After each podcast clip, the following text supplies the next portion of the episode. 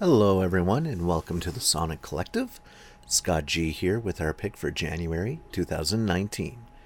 We've been playing around the last couple months with some really fun ways to pick albums, but I'm going to sneak back to the single album format for a second to correct a grievous oversight on our part.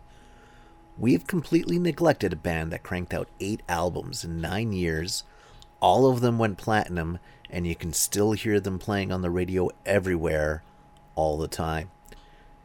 After they won Eurovision in 1973 with their song Waterloo, I wonder if Benny, Bjorn, Frida, and Agnetha knew how quickly things were going to change for them. By the time they got to their fourth studio album in 1976, aptly named Arrival, they were launching into worldwide megastardom, and ABBA would change the face of music forever. I thought this was a great album for us to dissect precisely because it's the bridge between their early work and the height of their success. And it also includes a healthy number of their most recognizable songs, but an equal number of tracks we've likely never heard before for us to chew on. I'm going to listen to the 1977 release that included Fernando because I really enjoy that song, but you can go with the 1976 release that didn't if you're sick of it.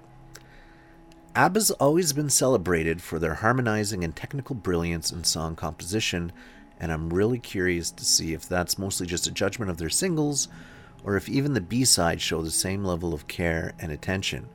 I'll probably even watch the videos for some excellent 70s fashion and dance moves. So, without further ado, I'd like to invite you all to join us in enjoying the Sonic Collective's first pick for 2019 Arrival by ABBA.